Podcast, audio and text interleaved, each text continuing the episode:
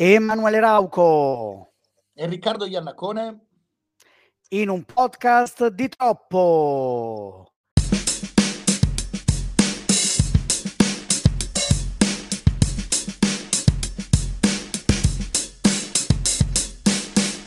puntata che come ogni tanto facciamo fa un po' il, il, il, punto quello degli applausi. Per chi ci sta vedendo su youtube Riccardo ha mimato degli applausi facciamo un po' il punto sui cinecomic perché ormai cioè, inutile facciamo una puntata ogni volta c'è un cinecomic tanto ormai eh, ne mettiamo due o tre insieme e poi ve li raccontiamo ammesso che valga la pena poi eh. ma parliamo però di cose serie tu sei in partenza sì sono in partenza per il Salone di Torino ehm, con, la mia, con la mia casa editrice Reartu Edizioni per chi passasse da quelle parti padiglione 1 stand C14 quindi saremo lì con i nostri libri, i nostri fumetti. Secondo me, ma vado proprio a memoria, cioè, secondo, me quando andiamo online il salone sarà già finito. Direi proprio di sì, direi proprio eh. di sì e quindi no. visto che manca, manca ancora una puntata alla fine del nostro... Sì, esatto, poi l'ultima puntata facciamo il resoconto. E certo, con il season finale faremo il resoconto. Tra l'altro, esatto. season finale che sarà uno dei nostri classificoni. Esatto, me, me, tu, tu, me l'avevi già proposto, ma non me lo ricordo. Qual è il classificone di questo fine di questo... Il, il classificone è la top 10 dei film che rivedremo, che noi saremmo capaci di rivedere all'infinito, nonostante li abbiamo già visti, visti che e non ci stancano mai. Sì, sì, sì, esatto. ok, è esatto. vero, è vero. Mi per ricordo. esempio, vi dico già spoiler o sneak peek che nella mia top 10 ci sarà senz'altro Ritorno al futuro, che non so quante Beh. volte avrò visto nella mia vita. Certo. Un altro snicco picco che posso farvi io è che invece nella mia classifica, forse non lo so, anche nella tua, non ci saranno dei film Marvel, così, a occhio. Non ci saranno? Nella mia probabilmente no. Ok, neanche nella mia. Eh, perché eh, però eh, voglio dire, non sono pensati per noi, cioè i film della Marvel sono pensati per un pubblico di ragazzi, ragazzini, quindi magari loro sì se lo vedono 50 volte. Magari. Beh, credo che ci sia, credo che ci sia un target di persone che eh, Avengers Endgame uh, o Infinity War se lo saranno rivisto tante volte, come anche Iron Man o come Guardiani della Galassia il problema di Guardiani della Galassia per il sottoscritto. A me piace Guardiani della Galassia, mi piace la trilogia, mi piace James Gunn, ne parleremo. Io credo che la Marvel abbia fatto un grande errore a lasciarlo andare e credo che DC potrebbe eh, giovarne parecchio. Detto ciò, per me i Guardiani della Galassia è un Guerre Stellari riuscito meno bene. Parlo dei primi Guerre Stellari, eh? quelli vecchi, vecchi, vecchi, quelli belli. Sì, sì, sì. sì è quella roba lì. Ma allora, visto che ci siamo cominciati a fare questa. Po- aspetta, posso dirlo? Star Lord sì. è Ian Solo ordinato su Wish. Sì, è vero. È vero. E infatti si era e pensato a Chris Pratt anche per un, per un futuro Han Solo uh, nella, nella dinastia Star Wars. No, non, rovi- non rovinateci anche Han Solo, dai, su. Avevo ah, capito, però se devono fare un anzolo giovane, a chi lo fanno fare? Ma già ci hanno provato, il film non era neanche male secondo me. Infatti, sono d'accordo. Hanno... Eh, il, il film l'hanno disintegrato a livello di critica, di pubblico, povero Han Solo. Adesso mettiamoci pure Chris Pratt. Eh vabbè, dai. Però Chris Pratt è uno che comunque i soldi, cioè come i soldi li fa fare i film. Eh, almeno, almeno quello. Almeno quello. Allora, allora com- cominciamo dai Guardiani della Galassia, della visto che a te hai eh, detto che piace, a me piace. A me piace. Hai visto questo, Hai terzo, visto capitolo? terzo capitolo? Sì, e, e, devo dire che è una boccata d'aria, una boccata d'ossigeno per il Marvel Cinematic Universe, perché non vi arrabbiate, lo dico a chi ci ascolta o ci vedrà ed è un patito della Marvel. Io, io non so, Emanuele se lo ricorderà bene, a me la Marvel è sempre piaciuta, io me, me li sono sempre visti tutti i film, non ho mai gridato al, non ho mai gridato al capolavoro, però come intrattenimento mi piace anche quest'idea no, del, dell'universo che si espande, mi ricorda un po', anche se sto per fare una citazione, diciamo, proprio eh, giusta nei confronti del Marvel Cinematic Universe. Mi ricorda un po' l'universo espanso di Stephen King, perché per chi non lo sapesse, eh. Stephen King, ehm, tutti i suoi libri sono connessi tra di loro, sono collegati, è un unico grande universo letterario. Eh, Volete approfondire? Noi abbiamo fatto tutta una puntata su Stephen King in cui tra l'altro Riccardo parlava proprio del King Universe, quindi andate a recuperare o su YouTube oppure nella piattaforma dove ascoltate il podcast. Sì, e non solo questa, questa cosa che tu hai appena ricordato, ovvero recuperate il nostro vecchio episodio perché ci siamo divertiti tanto e abbiamo detto, credo, cose interessanti. Calo giù anche l'asso caro Lasso di Picche, eh, per dirvi che se siete appassionati di King, vi interessa King, c'è qualcosa che vi sfruguglia in merito a King, è uscito da poco un podcast molto interessante prodotto proprio dalla casa editrice che pubblica in Italia i libri di Stephen King. Il podcast si chiama Kingiana sì. in ogni episodio uh, di Kingiana si prende spunto, si parte da uno dei, dei, dei romanzi o da, da una delle opere di Stephen King e si parla essenzialmente di vita, morte e miracoli del, del re. Il primo episodio è dedicato a stagioni diverse. Stagioni diverse è la raccolta di racconti che poi ha dato vita ad adattamenti famosissimi, tra cui Le ali della libertà e Stand by Me. Quindi, insomma, se siete patiti di Stephen King, c'è questo podcast che parla solo di Stephen King, Kingiana. Esatto, anche esatto, perché l'83 è un anno importante perché si celebrano i eh, 40 anni dell'uscita proprio di stagioni diverse, quindi è il motivo per cui poi il libro tra l'altro non sbaglio è stato ripubblicato, e poi perché ci sono anche i 30 anni eh, di Aria Libertà, infatti anche quello è uscito in una versione restaurata qualche giorno al cinema, non so se lo trovate ancora. Sì, sì, sì. Eh no, no, era, mi sembra dal 10 al 12 maggio, se non sbaglio. Sì, pochi giorni, sì. Ecco, Le ali della libertà, film meraviglioso. Ecco, uno di quei film che in teoria potrebbe rientrare nella top 10 dei film che ti vedi e rivedi, perché Le ali della libertà è uno di quei film che ti mette in pace col mondo, essenzialmente. Quindi... Poi non, non so se ne parleremo la prossima puntata, però è veramente uno di quei film che è tanto come dire cupo, violento per quello, per il mondo che mostra, però poi in realtà ti, come dici tu, ti, ti, ti mette in pace, poi alla fine ti fa star bene. Certo, certo, assolutamente. Tornando invece ai Marvel, ai guardiani, agli amici guardiani. Abbiamo, abbiamo aperto la parente, ora la chiudiamo, sempre citando continuamente il nostro caro Totò. Totò. Eh, ho sempre apprezzato quindi eh, l'universo della Marvel, però al tempo stesso bisogna essere un attimo onesti e dire che fino ad Avengers Endgame il giocattolo non mostrava segni di, di cedimento, non si vedevano delle crepe e il modo di organizzare il tutto era stato quasi, non dico perfetto, ma quasi, ecco. Dopo la fine di Avengers Endgame, con l'inizio della fase successiva, gli scricchioli sono cominciati ad arrivare. Eh, no, sono d'accordo. Allora, è vero che anche prima, anche nelle tre precedenti fasi, quattro, non mi ricordo quante erano, film non tanto belli ci sono stati, tipo i primi due Thor, no? che quello di Kenneth Branagh. Il, secondo, il secondo, dai, il secondo, il primo non era male. A me non piaceva anche prima, il secondo era veramente brutto. Insomma, il secondo, il secondo era, il primo è comunque il primo è più, diciamo, c'è qualcosa da salvare, dai, così. Sì, e comunque l'impressione era che erano degli sbagli però fatti su un azzardo, cioè voglio fare un film di un certo tipo con delle dinamiche tra virgolette personali che poi non è riuscito.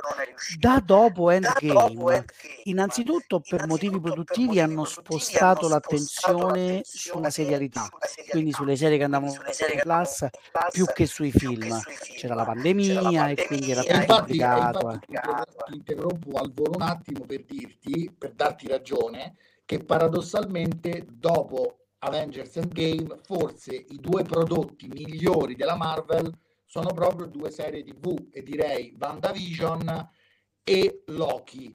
Punto. I film invece hanno arrancato perché tra Quantumania, eh, le, il secondo Black Panther che purtroppo comunque ha perso anche la sua stella, il suo protagonista. Che era Poi è andato benissimo, è andato benissimo, gli Oscar e tutto, però... però, il, primo, però... il primo film era, era più bello, era più particolare, era più novità, ok? E comunque, ehm, come dicevamo prima, l'attore era, era, era, bravo, era veramente bravo. E quindi, era carismatico, poi... quindi poi...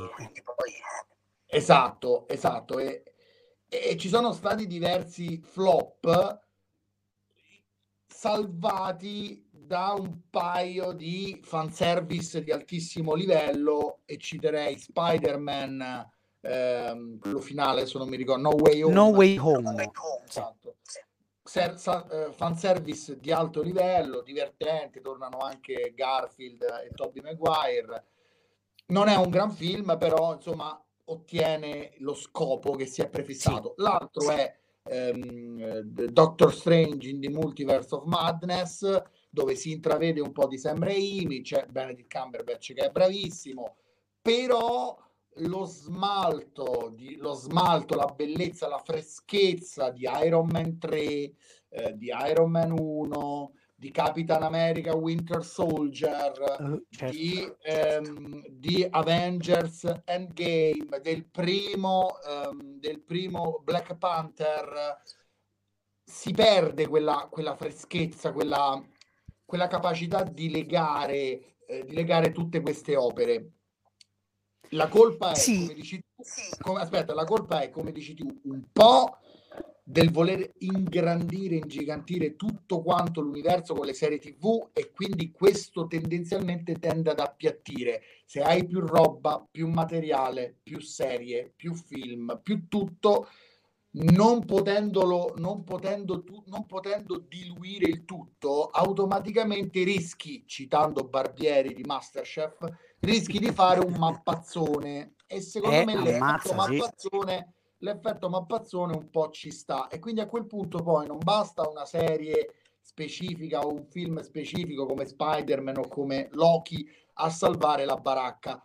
E come hai detto bene prima tu non solo questa qualità sta avendo qualche battuta d'arresto ma anche gli incassi stanno avendo una battuta d'arresto. In questo contesto e ti ripasso la parola in questo contesto Guardiani della Galassia parte terza, volume 3, è una boccata d'ossigeno perché sembra di tornare al, al Marvel Cinematic Universe pre Avengers Endgame. Sembra di, sì. tornare al, si, sembra di tornare ai vecchi film Marvel. Questa è la nota positiva. La nota negativa, come dicevamo nell'intro della puntata, è che questo film lo fa, lo produce, lo dirige James Gunn che tra pochi mesi se ne va a dirigere film per la DC Universe.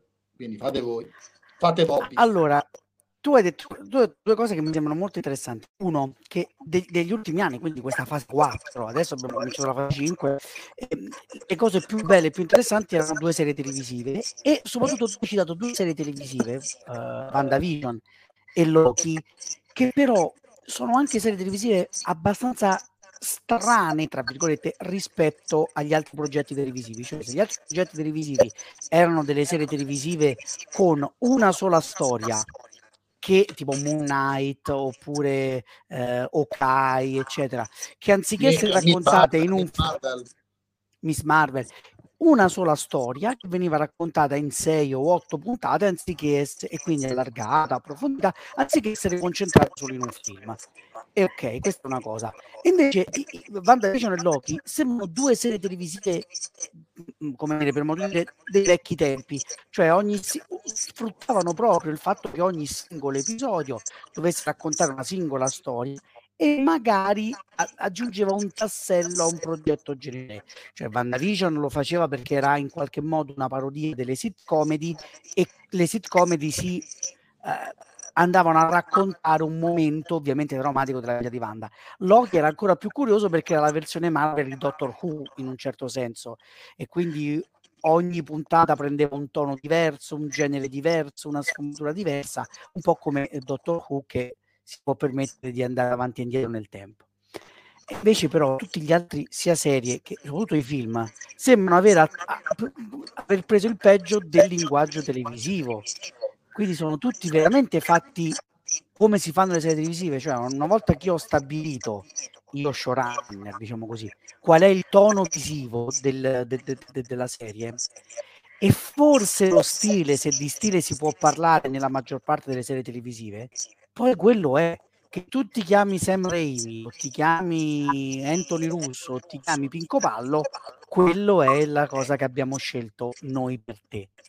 E questo lo vedi e lo senti nel racconto e nelle immagini. Tu hai fatto l'esempio di Quantumania, io l'ho visto due o tre giorni fa, cioè ho visto a proprio due o tre giorni di distanza eh, i Guardiani della Galassia 3 e Quantumania. Eh, beh, direi, che c'è una, direi che c'è una bella differenza. Sì, i Guardiani della Galassia 3 per quanto mi sia piaciuto un pizzico meno rispetto agli altri due, però è, intanto è un film, cioè pensato, da, pensato e realizzato da gente che fa i film, cioè che fa il cinema non che mette mano a universi narrativi multimediali anche giustamente per vendere merchandising, cioè quello è un regista che può piacere o no, però ha un talento, è un narratore, sa quello che vuole fare.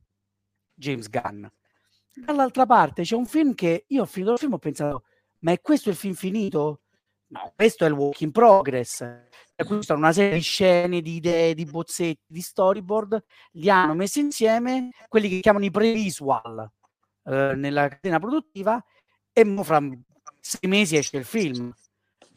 Cioè, per esempio, c'è no, un'idea, sono, un'idea che è bella, no? quella del probability storm, quando eh, come, quando loro finiscono in, nel mondo, ovviamente è ambientato nel mondo quantico, e quindi in quella che è la scatola di Schrödinger, e quindi tutte le versioni possibili di loro eh, arrivano. È un'idea bellissima.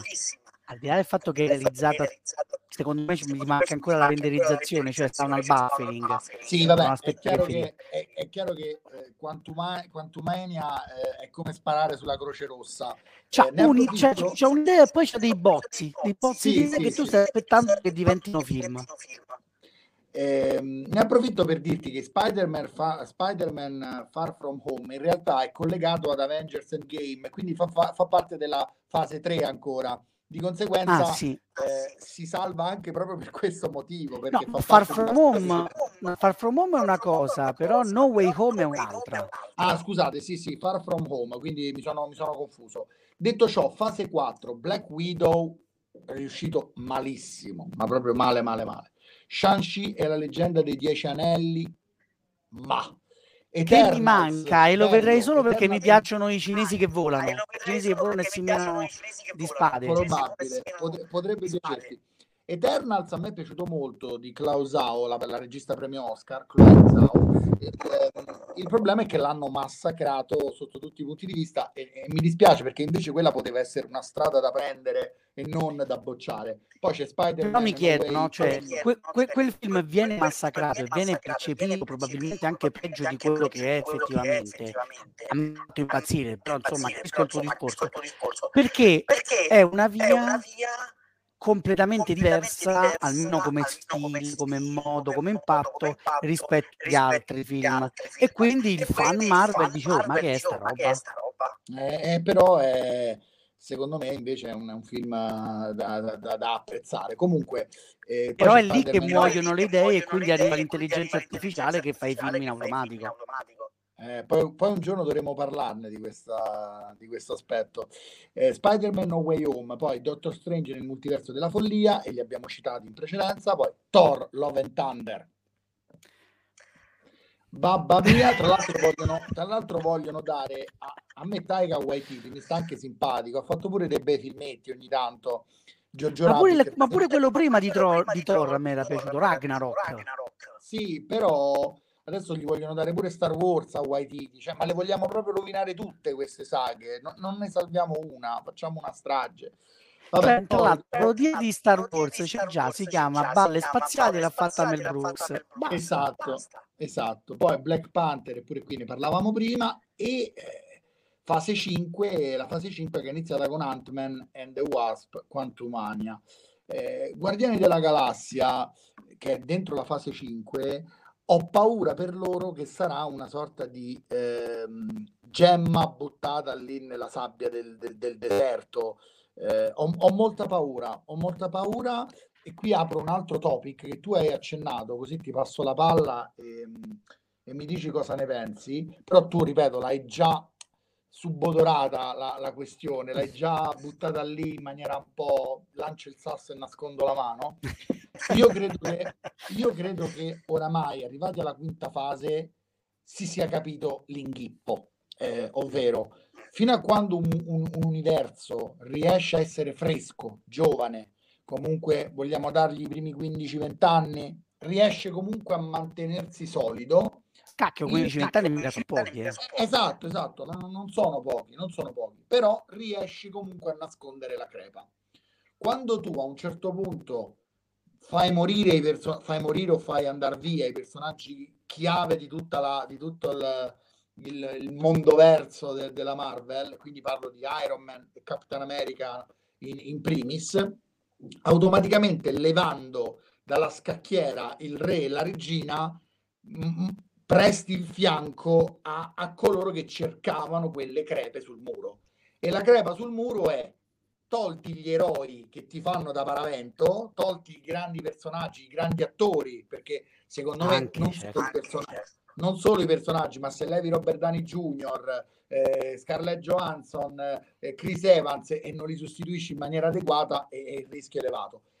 Qual è questa crepa che comincia a vedersi? Quella che tu hai accennato due secondi fa, ovvero che i film sono fatti con lo stampino e che quando c'è un'idea autoriale in nuce che vorrebbe farsi strada attraverso questo universo Marvel, loro tendono a bloccarlo. Pure l'ultimo film di James Gunn, no? I Guardiani della Galassia, il famoso aneddoto che è uscito di James Gunn che ha fatto pronunciare la parola fuck a Star Lord e, e, e la produzione Marvel, Feige, che è andato là, gli ha detto ma sei sicuro di voler far dire fuck al tuo personaggio? Verrai ricordato come il primo regista che ha fatto dire fuck in un film della Marvel. E che diamine, porca miseria. Quindi quando c'è stato un James Gunn che voleva essere libero e quasi l'avevano castrato per delle eh, dichiarazioni precedenti via Twitter, quando c'è la, la Zao che prova a dare una sua impronta personale, quando c'è Sam Raimi che ci prova in dieci minuti a mettere dentro il vero Sam Raimi, o un altro caso eclatante, Edgar Wright che voleva fare un film alla Edgar Wright per, ehm, il, per Ant-Man, voleva fare l'Ant-Man di Edgar Wright e l'hanno boicottato e lo, lo hanno sostituito con un... Re... E quali sono i punti più belli de, del film di Ant-Man? Uno, quelli diretti da, da Edgar Wright, tra l'altro. Eh certo. Eh certo. Quindi l'idea è che loro vogliano avere talmente tutto sotto controllo, talmente tutto scritto, deciso, eh, con i loro codici, con le loro regole, no? Eh, pure questa ricerca oramai ossessiva della Disney del politicamente corretto non si sopporta più, non si sopporta veramente più. E non lo dico come detrattore del, del politicamente corretto, perché e penso che su questo siamo d'accordo, Emma, perché ci conosco e so che la pensiamo uguale le battaglie sono anche giuste, cioè qui non è in dubbio la battaglia, la battaglia del dare più spazio alle minoranze, la battaglia che le donne abbiano gli stessi diritti a livello economico, di paga, stessi, gli stessi ruoli importanti, tutte le battaglie del politicamente corretto sono anche battaglie giuste. Il problema è che le battaglie del politicamente corretto per migliorare la società dovrebbero partire prima dalla società e poi arrivare al cinema e non viceversa. Aspetta, ma po- ma po- è importantissimo. Sì, sì, vai, vai. C'è un caro amico della mia compagna eh, Irene, che tra l'altro saluto, ciao Irene, che è un musicista americano che vive a Los Angeles. è un artista, una persona in gamba, molto, molto interessante. Quando ci viene a trovare in Italia è sempre un piacere parlare con lui. E lui, chiaramente, lo, se lo senti parlare, proprio in Italia, in Italia diremmo è un uomo di sinistra, benché in America non esista la sinistra, diciamo che è un democratico, va bene? E lui dice giustamente, fa strano vedere certi film Marvel che ti vogliono per forza descrivere un mondo in una maniera quando poi nella vita vera in America quel mondo non esiste. cioè, non so se mi spiego. Esatto. Quindi, anche perché diventa anche disturbante, diventa disturbante, diventa Anche perché poi, Anche cioè, perché poi cioè, uno, spettatore, uno spettatore, non necessariamente non uno studioso, un cinefilo, un cinefilo, lo sente quando, quando quella battaglia lì è raccontata, raccontata con sincerità, con cioè dentro ci sono delle persone, i produttori, gli attori, i registi, i sceneggiatori che a quella battaglia credono, o quando invece, come ci racconta in qualche modo Boris 4, hai delle caselle da dover riempire, di bilancini da dover mettere perché altrimenti non ti fanno fare quel film. Cioè tu senti. Esatto, hai centrato, hai centrato in pieno il problema. È questa la, questa la questione, ovvero la Marvel è troppo preoccupata alla, al prodotto in versione algoritmo. Gli attori devono essere quelli giusti, ci deve essere quello nero, quello bianco, quello gay, quello eh, giallo, eh, le battute devono essere tutte bene architettate perché non devono offendere Tizio, non devono offendere Caio, il film deve essere di quella durata precisa, le scene devono avere quella, quella caratteristica precisa, serve qualcosa che riconduca tutto alle altre opere, si perde l'artisticità del prodotto, si perde l'innovazione, si perde il rischio, si perde il coraggio, anche il coraggio di sbagliare, perché vogliamo dirlo, alcuni dei più grandi film della storia del cinema, che sono stati anche dei flop, tra l'altro, alcuni dei più grandi film della storia del cinema lo sono diventati perché hanno osato, perché hanno rischiato, perché sono andati contro le regole. Se tu continui a fare tutto dentro a quel quadratino, tutto dentro quel rettangolo, tra l'altro senza Robert Downey Jr., senza Iron Man, senza Capitan America, senza Scarlett Johansson, con la gente che po- poco dice vabbè ma perché devo vedere il film? Fra due mesi sta su Disney Plus io quanto me aspetto Disney Plus. Esatto. Poi c'è anche quest'altro discorso. Eh, mi sembra e mi, e mi duole dirlo perché ribadisco come come ho già, eh, l'ho già buttata lì questa, questa dichiarazione nel, nel calderone, non, io, io, personalmente non sono un detrattore dei film Marvel, me ne sono visti tanti, me ne sono piaciuti tanti, però ad onor del vero non riesco, tu, tu, tu mi conosci, non riesco, io sono onesto con me stesso, One, io, io, posso, se, se, amo un regista e mi toppa due film, lo dico, guarda, mi piace, ma ha eh toppato due film Viceversa, ci può essere un regista che non mi fa impazzire e poi becca due film meravigliosi e io li amo alla follia. Mi duole dirlo, però l'appiattimento del Marvel Cinematic Universe sta diventando abbastanza lampante. In tutto ciò, ti ridò di nuovo l'assist, perché secondo me questo è un punto di argomento, è un, è un, è una, è un, è un frammento dell'argomento molto interessante Guardiani della Galassia, che molti hanno scritto su internet, essere forse la possibile molla per risvegliare una fase 5 che dovrebbe scuotere una fase 4 che era stata veramente deficitaria, questa molla, questa scintilla, secondo me non è una molla, è una scintilla, anzi a me pare più un canto del cigno, se devo dire. Assolutamente. Proprio mi pare il canto del cigno perché eh, se una realtà come realtà cinematografica, come il Marvel Cinematic Universe, non riesce a tenersi nella propria squadra uno come James Gunn, vuol dire proprio che gli piace scherzare col fuoco, ok? Ho questa impressione. Allora, diciamo che tu, essendo appassionato di sport americani, questa, questo concetto lo capisci bene, si parla di dinastie. Allora, noi non siamo abituati a questo concetto, cioè magari ci sono delle serie, finiscono le serie, stop, se ne crea un'altra. Invece l'idea del Marvel Cinematic Universe non è quella di una serie cinematografica chiusa in sé, ma quella proprio di una dinastia. Che è un po' come a, proposito, a proposito di dinastia, eh, vedi appunto la felpa esatto. di Pet.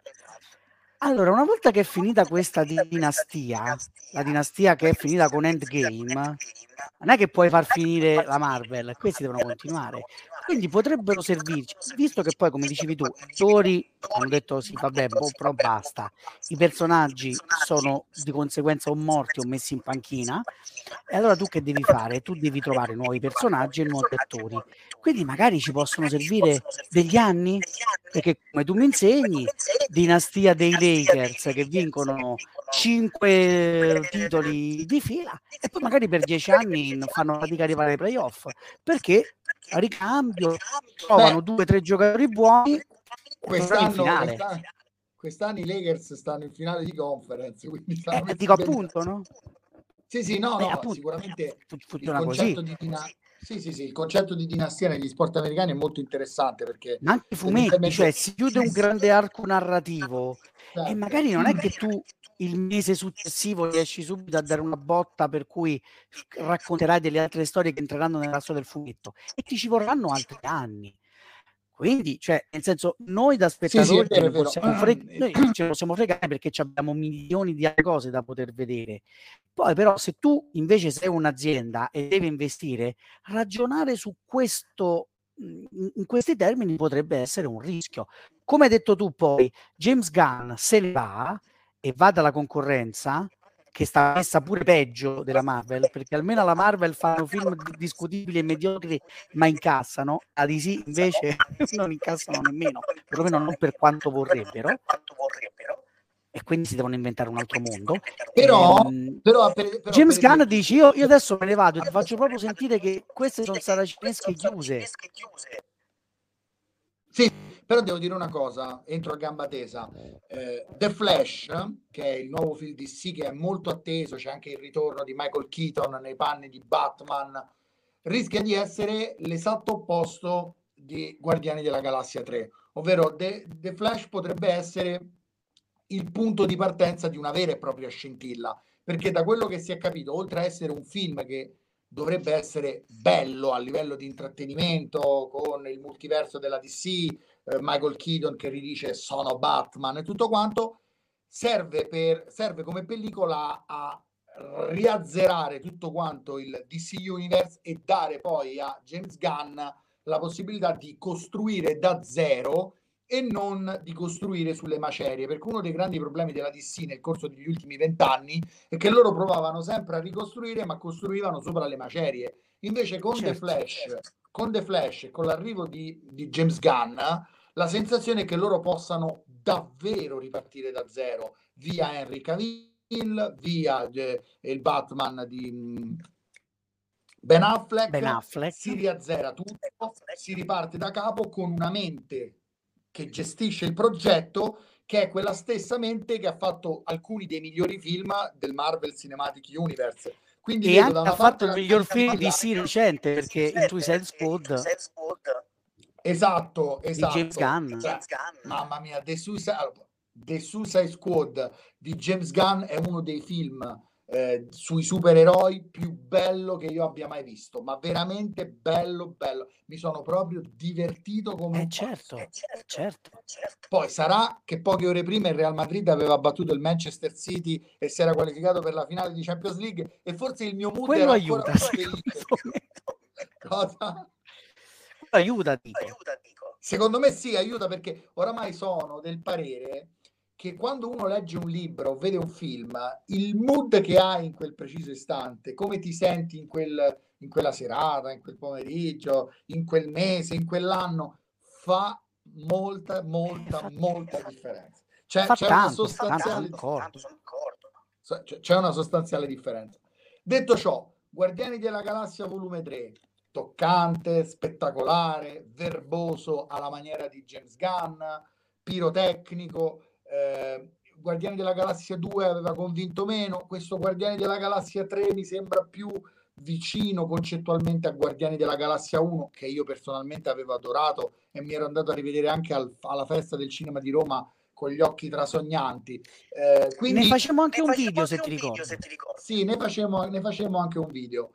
E detto ciò, ripeto, io fossi nella Marvel e nei fan della Marvel sarei un po' preoccupato, visto che prima avevamo letto una lista dei film, no? Delle fasi precedenti, sì, sì. ti leggo alcuni titoli che usciranno a breve e io già sento i brividi che mi corrono.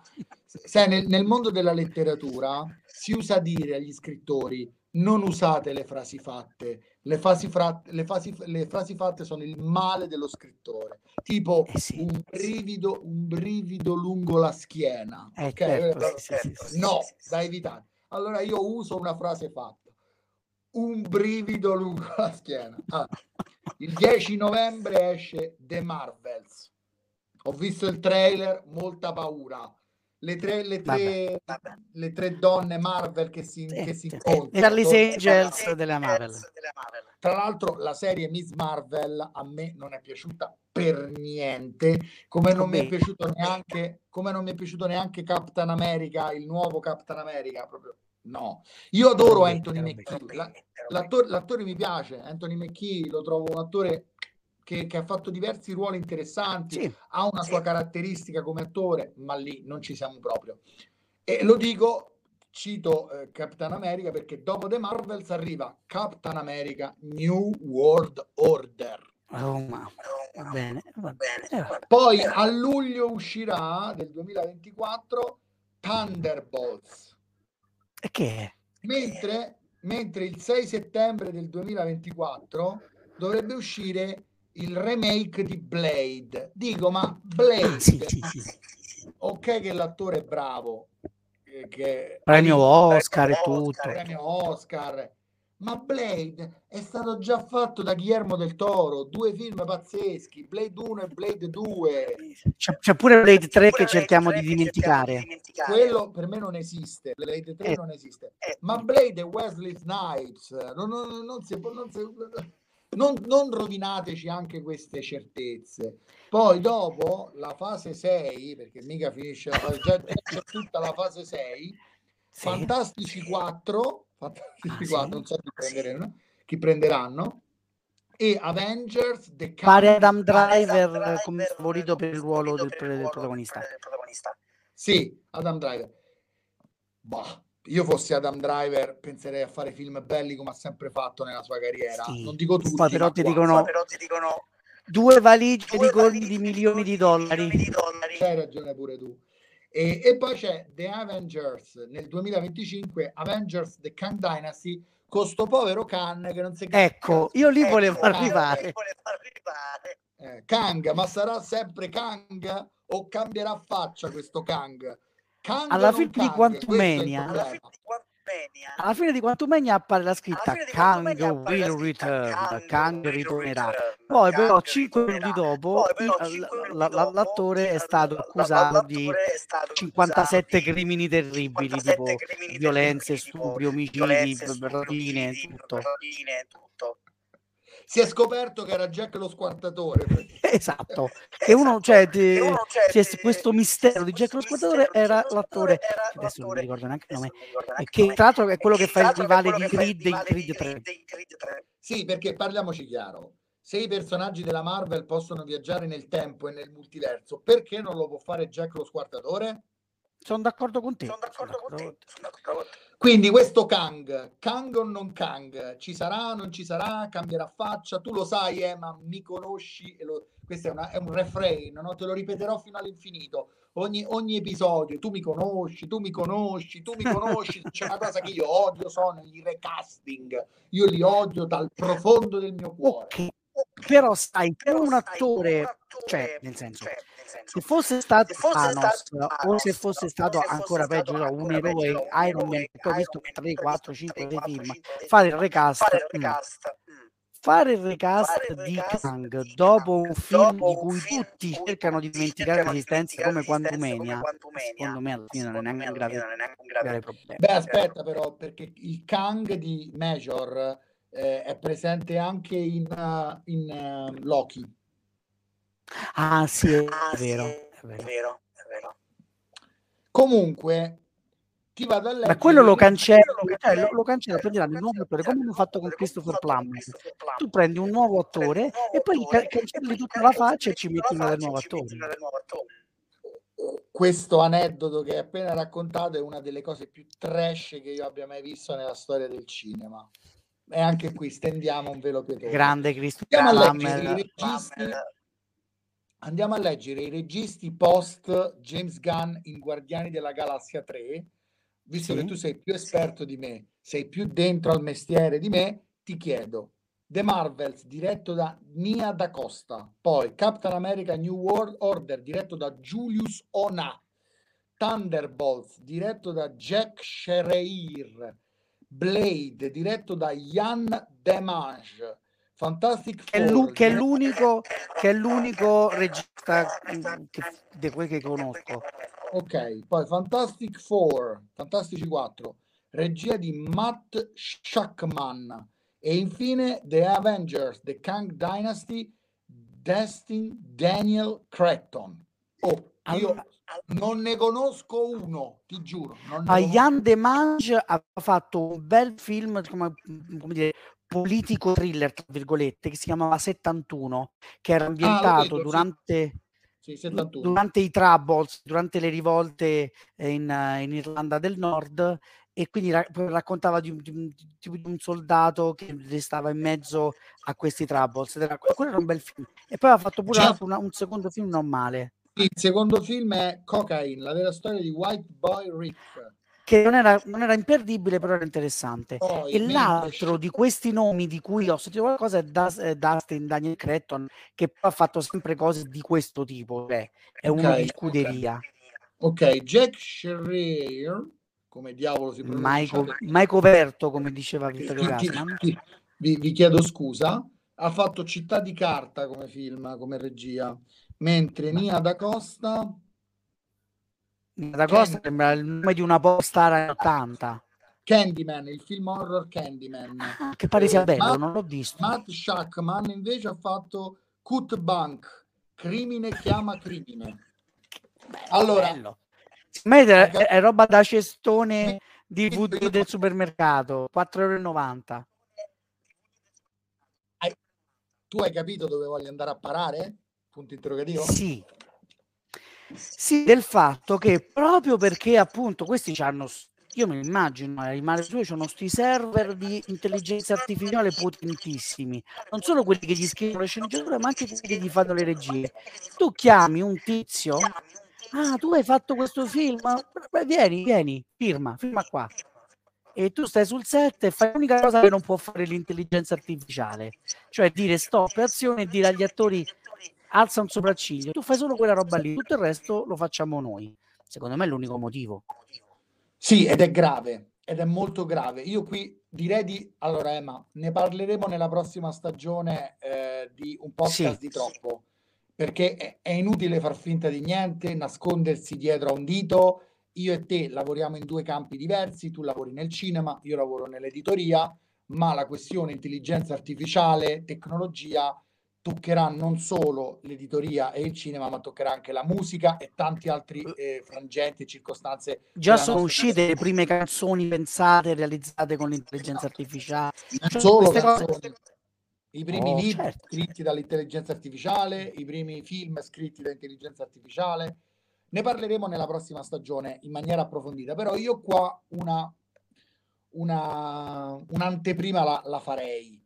Io ti chiedo, secondo te, quanti film ad oggi, secondo, perché chiaramente non lo possono ancora dire in maniera ufficiale, perché la gente, e io sono tra, sono tra la gente, non accetta molto questa, questa cosa, perché non venitemi a raccontare quella solita solfa che si racconta in questi casi, e cioè, eh vabbè, ma il cinema prima era in bianco e nero, poi è diventato a colori, quindi le modifiche, i cambiamenti fanno parte dell'arte e della vita. No, Non è proprio la stessa cosa, eh. No, perché quei cambiamenti, che sono cambiamenti giusti e al passo con i tempi, sono cambiamenti fatti dall'uomo, creati dall'uomo, generati dalla mente umana.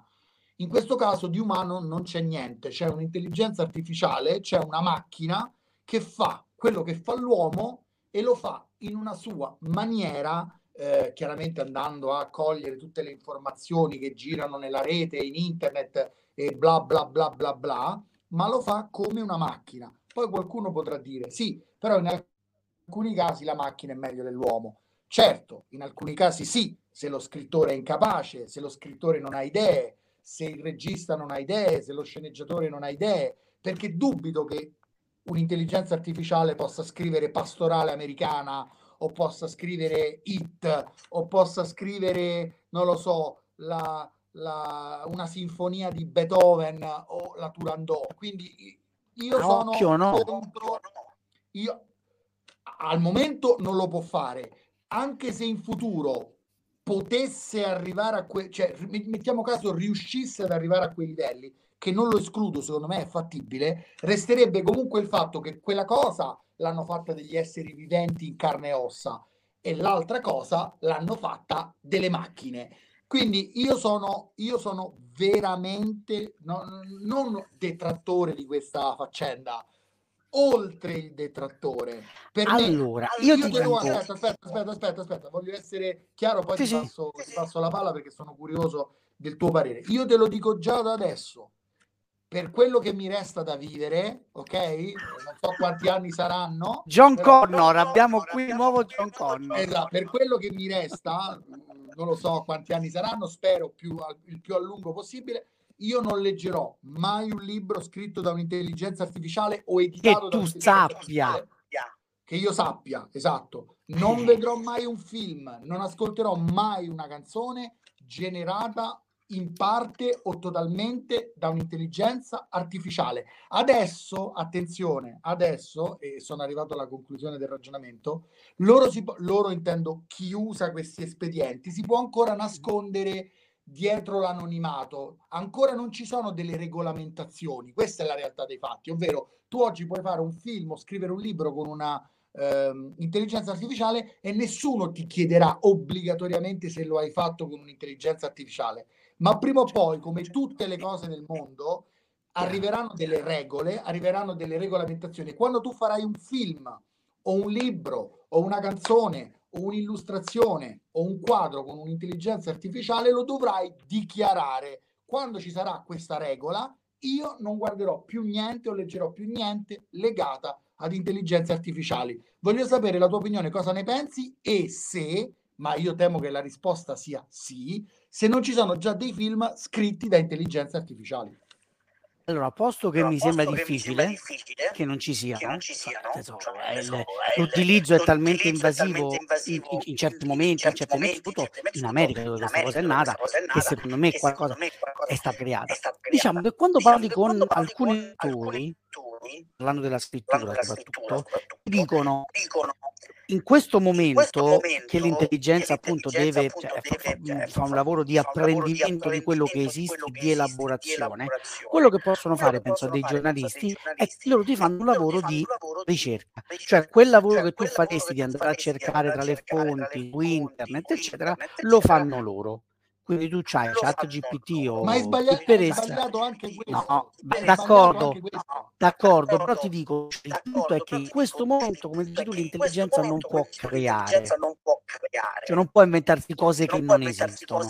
Quindi quello che può fare e quello per cui secondo me è già stata utilizzata è ehm, ehm quali sviluppi puoi avere da queste cose? Ti mettono insieme 3-4 schede e tu scegli, oppure eh, ti dà in, in pasto una stesura e gli dici ci sono dei buchi, se ci sono me li trovi così li, copriamo. Adesso faccio un quindi questo secondo me è un modo che è già stato utilizzato, ma questo lo capiremo a breve, perché adesso con la, lo sciopero degli sceneggiatori ma tu vuoi, ma tu vuoi che, una, una major, major, ovviamente, ovviamente proteggendosi sul fatto che, fatto può farlo ancora, farlo ancora. non troverai il modo per dire modo perfetto, dire, allora gli sceneggiatori che adesso mi scioperano. mi hanno fatto mi questo trattamento di quattro pagine, eh, amica, amica licenza di queste quattro pagine,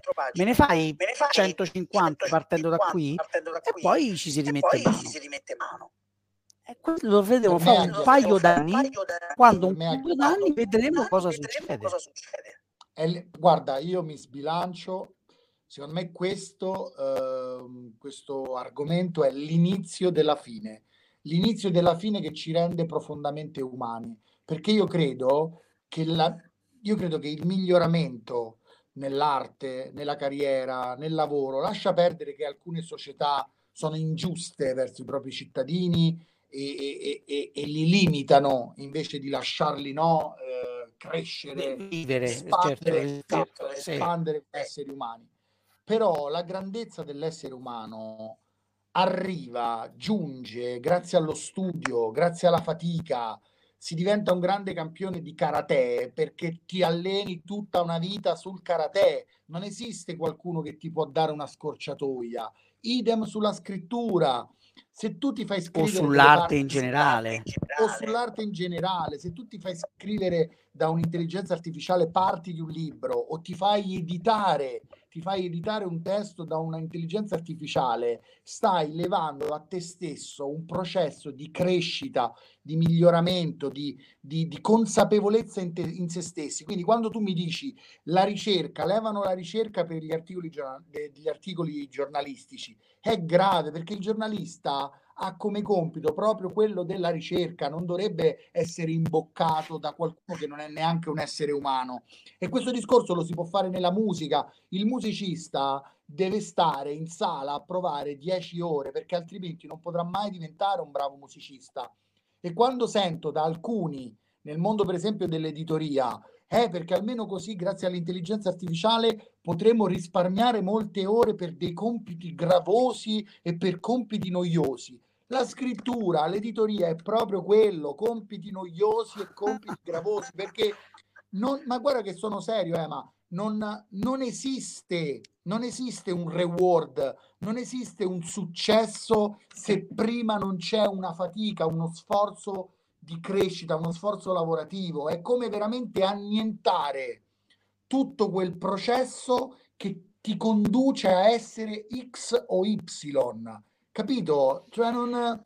Io capisco quello che dici, io di mio tendo ad essere un pochino più ottimista e dico che, come dire, la responsabilità, come sempre, è dell'uomo, di ciò che di questo mezzo, che può avere delle finalità secondo me interessanti, Ma può fare e di come deciderà di regolarlo. Ma l'uomo non riesce a usare bene Facebook, ma pensi che Ma va possa bene, usare bene infatti, un'intelligenza ma, ma infatti artificiale? sono io che sono ottimista, cioè capisco quello che dici, sono io che sono ottimista e dico, visto che, Visto come dici che, tu, come dici tu, una una intelligenza artificiale in questo momento in questo non momento può scrivere non guerra e può pace, scrivere guerra e pace, non può non scrivere può Shakespeare, Shakespeare, quello che può fare che è può dare una fare è mano dare alle una mano persone alle persone nei compiti, nei eh, compiti, proprio eh, tecnici, proprio come dire, tecnici, proprio come dire, proprio eh, pratici. Quello che dici tu è, dici interessante, è cioè interessante, cioè la la grandezza grandezza parte proprio parte dal proprio dal sfruttare sfruttare i momenti i morti. momenti morti. Ma Diciamo sì, così, ma non solo, diciamo anzi, fa- Cioè, ti faccio un esempio, faccio un esempio, sto rivedendo per un video che, per, per per una live che devo fare su una YouTube, Zeli di Zeli Allen. A un certo punto c'è una certo battuta punto c'è una battuta in cui dice eh, dice, lui ha eh, venduto, ha i, i diritti della sua vita a Hollywood. Siccome poi a un certo punto un si scoprono delle cose, lui fa ovviamente fa carica di disgrazia, dice Hollywood gli richiede dietro i gli soldi che gli ha dato. gli Lui gliene può dare solo metà perché lui era spesi. Hollywood gli ridà indietro metà indietro della sua solo vita. metà della Si sua tiene i vita. momenti Si tiene i belli, gli momenti lascia belli, solo i gli lascia pasti solo i e le ore di pasti sonno. e le ore di sonno. Ora, nella battuta, Ora, poi tu pensi che quei momenti brutti, i momenti pasti e le ore brutti, di i sonno, pasti e le ore di quelli che ci sonno, permettono di quelli che ci vivere, stare di in piedi in il giorno. Ma certo, ma ribadisco, non solo grandezza, perché noi potremmo citare Mozart, Stephen King eh, o grandi atleti tipo Michael Jordan. Michael Jordan per diventare Michael Jordan ha dovuto tirare 5 miliardi di volte a canestro no, negli allenamenti, perché se non ti alleni non diventi Michael Jordan. Qui si sta dicendo la stessa cosa, si sta dicendo guarda che puoi diventare Michael Jordan senza fare tutti gli allenamenti di Michael Jordan. Ho sentito scuole di scrittura dire... Puoi diventare dire- Stephen King senza... ho sentito scuole di scrittura dire in dei video dai con l'intelligenza artificiale leviamo le parti noiose leviamo le parti noiose cioè Ma come dovrebbe dire essere letto che tutt'al più poi gli viene in mente No, quali sono le parti noiose.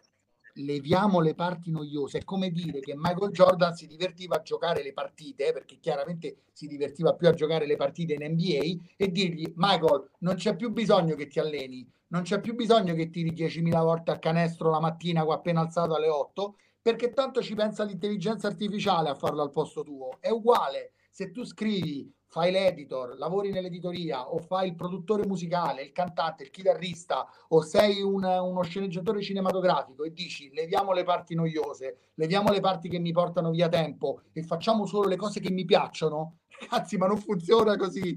La, la- vita è anche dolore, è anche momenti di disfatta. Ma questo è un dramma, è un, è un dramma culturale ed economico questo però, cioè a- arrivare a questo significa in una società che è la società dell'iperperformance in cui ogni singola cosa che facciamo deve essere produttiva, remunerativa e necessariamente appagante, ecco che poi si arriva a una, una questione di questo tipo. Ora ti dico perché abbiamo toccato questo argomento legato ai cinematic, al cinematic Marvel Universe e ai film dei supereroi. Semplice, perché a prescindere se un film è fatto bene o un film è fatto male, la cosa che non deve mai mancare in un'opera d'arte, anche se è brutta, anche se è brutta, non deve mai mancare l'anima, l'anima che contraddistingue quell'opera, che la rende diversa da altre opere un'anima artistica, concettuale, ripeto, a volte nella vita servono anche le sconfitte. Se non perdi, se non sbagli, poi non migliori, non diventi una persona migliore o un artista Eh, migliore. certo. Di conseguenza, la mia paura, la mia paura di questi film sui supereroi, da appassionato, da spettatore, è che questi film stiano perdendo sempre di più una cifra stilistica che li identifichi. E quando vedi Guardiani della Galassia, quella cifra stilistica, quell'anima, la vedi.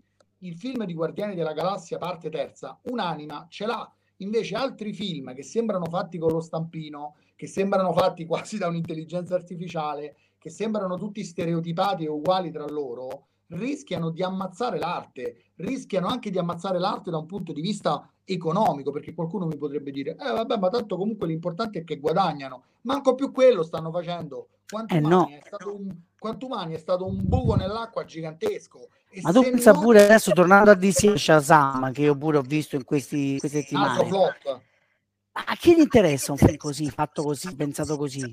Soprattutto che prende le cose del primo film che era discreto e le, cioè, le- e le butta via.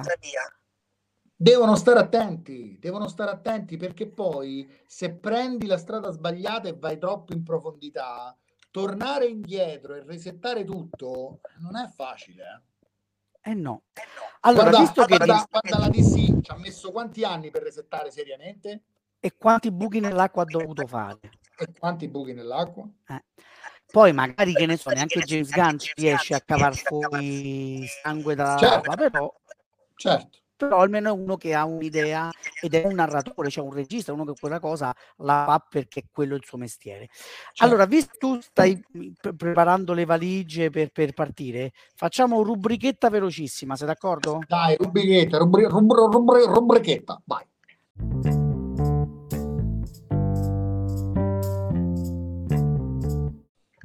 Velocissima, tu cosa ci consigli?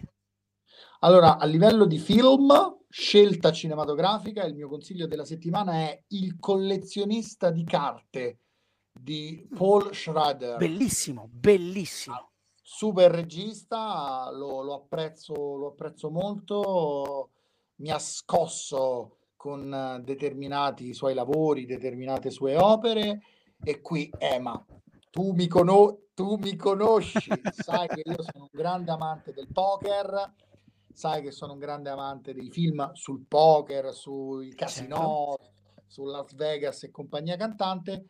E devo dire che Paul Schrader riesce a creare un film d'autore all'interno di un contesto non facile, perché fare film sul poker non è per niente facile. Ci sono riusciti in pochi. Forse il film più bello sul poker è Il giocatore, eh, The, The- The Rounders, quello con Matt Damon, Damon. Però, insomma, questo collezionista di carte, a parte che è interpretato magistralmente da Oscar Isaac, da Willem Dafoe, da, da Ty Sheridan, eh, però è proprio bello nelle immagini, nelle scelte, eh, nelle inquadrature, nei, nei dialoghi, nei monologhi fuori campo, eh, tosto, duro come serve, insomma, un gran, gran, gran bel film. Questa è la mia scelta cinematografica. Per quanto riguarda invece le serie TV, eh, io consiglio Silo, eh, sempre di Apple, eh, di Apple TV, eh, Apple Plus, Sì. non mi, non mi- mi sembra Apple Plus o Apple TV, vabbè, insomma, quello che è. Apple TV Plus. Apple, Apple, vabbè, chiamiamola Apple TV. Eh, io continuo nella mia battaglia. Eh, vogliamo parlare di servizi streaming? Secondo me, al momento in Italia, in Italia i due servizi streaming migliori sono Now TV, che sarebbe Sky, che sarebbe, Sì, perché, ha tu- perché ha tutte le serie di HBO, quindi ha Certo. tutti i vari Certo. Game of Thrones, eh, Succession, eh, il- Last of Us, quindi Now perché eh, Now trattino Sky perché ha i prodotti HBO e l'altro grande network streaming da avere è Apple TV. Ragazzi, Apple TV non sbaglia una serie, una, io, io non ho ancora visto una serie, non ti dico, non, non dico che sono tutte straordinarie, tutte bellissime, ma io non ne ho ancora vista una brutta, cioè una che guardo e dico, oh, è proprio brutta sta serie. No, non esiste, perché Eh, scelgono, scelgono una bene i scelta te- progetti, politica, Te- cioè. politica, cioè. scelgono bene i progetti, scelgono bene gli adattamenti, non saturano il mercato, fanno poche cose fatte benissimo. Silo, eh, per concludere, è l'adattamento eh, per televisione di una trilogia di romanzi che è la trilogia del Silo. Del Silo. Aspetta che ho pure il libro. Ah, ecco, Ah, vedi? ecco, vedi? C'hai la chicca, eccolo. Eccolo qua. Hugh Howey, Hugh infatti vedete che c'è pure, c'è pure Eh sì, c'è il marchetto di Apple. TV Plus. Apple TV Plus ed è una serie post-apocalittica con tanti rimandi al genere e ai maestri del passato, diretta bene, attori top, c'è la Rebecca Ferguson che è bravissima, a me piace da morire, poi c'è Tim Robbins, eh, insomma il, il cast è un cast eh, promosso, ma è Bene. proprio questa percezione da grande serie, una percezione co- che noi abbiamo avuto anche con The Last of Us, le inquadrature, i dialoghi, la messa in scena, si percepisce quel respiro da grande serie e infatti in Silo e in tutti i misteri di questa saga letteraria fantascientifica si percepisce la grandezza anche di altri prodotti televisivi del passato, Mhm. uno su tutti, sempre lui, sempre comunque lui, sempre. Lost. Eh Ecco, beh, non può mancare, non può mancare. è vero che adesso il post-apocalittico è un po' inflazionato, e questo Sì. è vero, Sì. ma bisogna saperlo fare e secondo me Apple ci riesce bene per due motivi. Il primo perché sono proprio bravi produttivamente parlando. Basti pensare a Ted Lasso Vero, o vero, a vero, vero. The Servant, Bad Sisters, ma veramente potrei, potrei andare avanti per minuti e minuti. E il secondo motivo, oltre alla bravura produttiva di Apple, è che il romanzo è bello. Questo Eh, è il motivo quello aiuta, quello aiuta. quello aiuta. Quindi, avendo un romanzo valido, io sono arrivato quasi alla fine del primo, del primo sono tre. Eh, ti viene voglia di andare avanti, ti viene voglia di capire cosa succederà ah, nel prossimo capitolo, nel prossimo tomo. Quindi, se tu hai un romanzo di partenza forte, valido, e tu come produttore sai come tirar fuori roba alla Last of Us, automaticamente eh, le probabilità di successo sono maggiori. Allora, mi ricollego Allora, da- mi perché da- io perché non io considero non serie, considero consiglio serie, un libro. consiglio un libro. Eh, La Eh, di La Monte vendiera di Carlo, Monte che è Carlo, una che è raccolta una di raccolta scritti di scritti Joseph di Roth, Joseph Roth, che è stato uno scrittore eh, scrittore, eh, tedesco, il suo libro più famoso è La leggenda del santo bevitore, da cui poi è stato tratto il film di Ermanno Olmi. E questa è una raccolta di scritti che lui ha fatto sul cinema, perché lui si è occupato di cinema come, come- scrittore, cioè come pensatore, come ma anche come critico cinematografico. Mh, tra la fine degli anni fine 10 degli e il 10 e il 35. 35. Quindi non solo è interessante vedere come cambia il cinema attraverso le scritte dal muto al sonoro, come cambia il suo rapporto col cinema dopo una, eh, una rivoluzione del una genere. rivoluzione E del poi la genere. cosa ancora E più poi la cosa interessante, ancora essendo più lui interessante, essendo inviato a lui inviato Berlino, a da Berlino, da Berlino, come è cambiata la Germania, cioè come cioè racconta la- il crescere del il Terzo Reich, del Terzo partito nazista e il potere di il Hitler, mentre lui parla di cinema. Questa è la cosa più interessante di questo libro, gradito da Adolfi.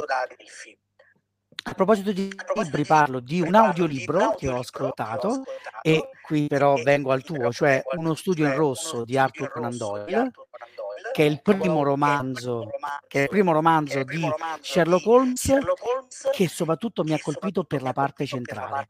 È diviso in tre ci sono una prima parte che è il, il giallo, poi c'è una seconda parte che soprattutto ascoltandola, perché leggendola magari questa cosa, Racconta, che sembra uscito...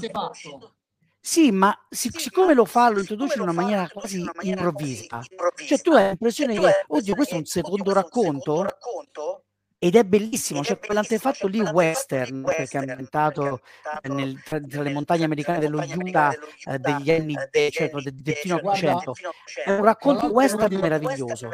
Tra l'altro Conan Doyle usa lo stesso, ehm, diciamo, usa lo stesso stratagemma narrativo anche nel quarto romanzo di Sherlock Holmes, ovvero La Valle della Paura. Anche lì Mhm. c'è una parte iniziale, c'è poi una sorta di flashback che ti spiega perché si è arrivati a quel punto e poi c'è la conclusione del, del romanzo. Quindi è una, tecnica che, è una tecnica che lui ha usato varie volte. Te lo dico da... Tu lo, sa, tu lo sa, Da amante, certo. Io sono un grande patito di Conan Doyle. Quindi.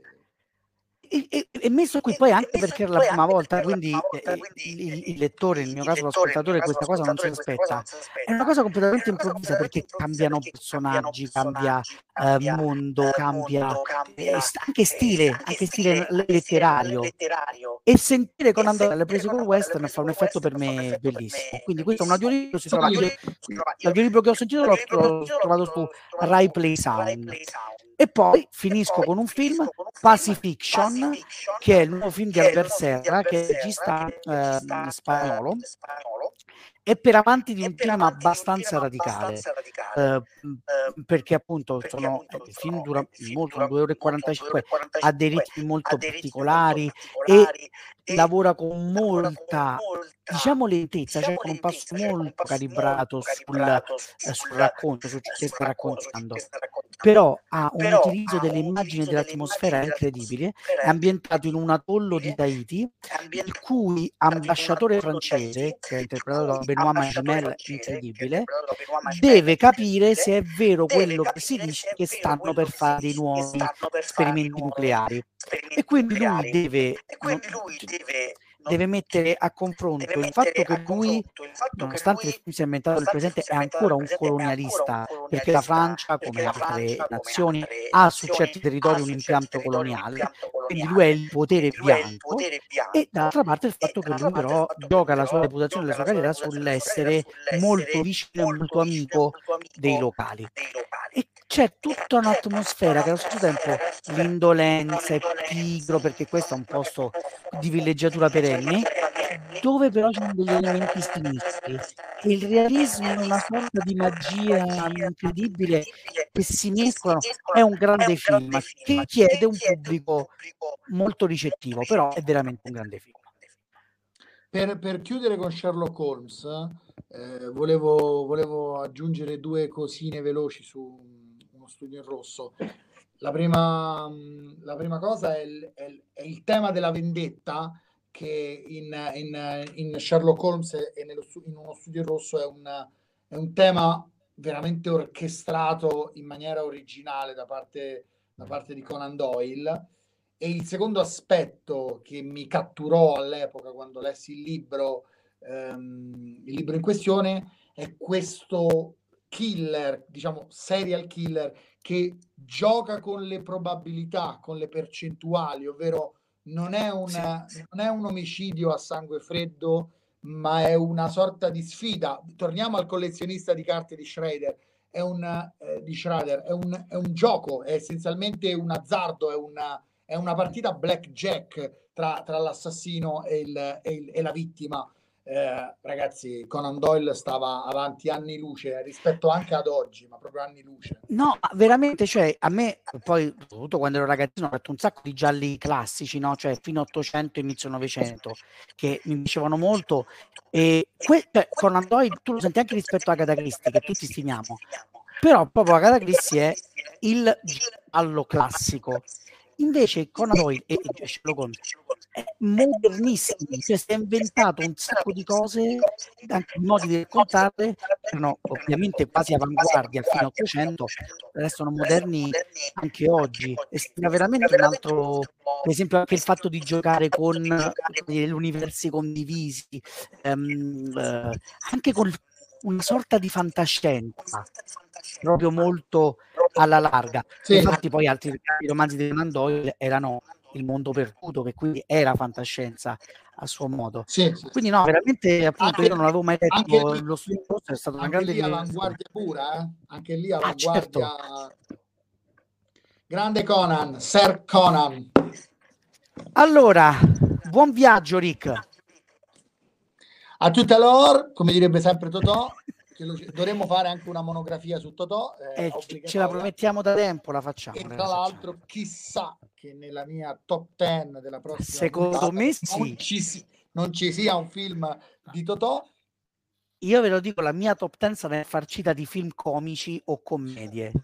probabile anche la mia. E credo ci siano anche i tuoi libri al Salone di Torino, perché c'è Bachemono, no? C'è Bakemono Lab, io non ci sarò, c'è Bakemono Lab, quindi troverete i libri che ho scritto per Bakemono Lab. Siccome poi non ho scritto solo per Bakemono Lab, ma ho scritto anche un libro per Gremese, che è quello sulla vita meravigliosa, andate a Bakemono Lab, comprate i miei libri lì e poi fate un salto pure da Gremese perché c'è... E poi per chiudere, dopo, dopo i No, libri di Rocco, A Re Artù vengono per primi. Esatto, vengono per primi. Passate, passate allo stand di Re Artù Edizioni e quindi vi, vi Anche saluterò. perché è la prima volta che Re Artù sta al salone, no? La prima speriamo di tante. Di moltissime. Allora, mi raccomando... È un, po' come, il Festival di Venezia, e tu lo sai e tu lo sai bene. È un po' come il Festival di Venezia. Dopo che ci vai la prima volta, non, non riesci più a non andarci. Ma E in sono alcuni d'accordo. casi- in alcuni casi finisci per lavorarci pure. Esatto. di Esatto. Mi raccomando, come sempre, sostenete questo podcast sia mettendo i like su YouTube oppure eh, iscrivendovi e mettendolo tra i preferiti, oppure sosteneteci facendoci una donazione a uh, Buy Me a Coffee. Io sotto vi metto tutti i link. Un abbraccio, Rick, un abbraccio a tutti quanti voi che ci state ascoltando e guardando. Ciao. Ah, ciao. Allora, aspetta, ciao, se fa presto di ciao. Prima devo terminare la registrazione, se no che ciao.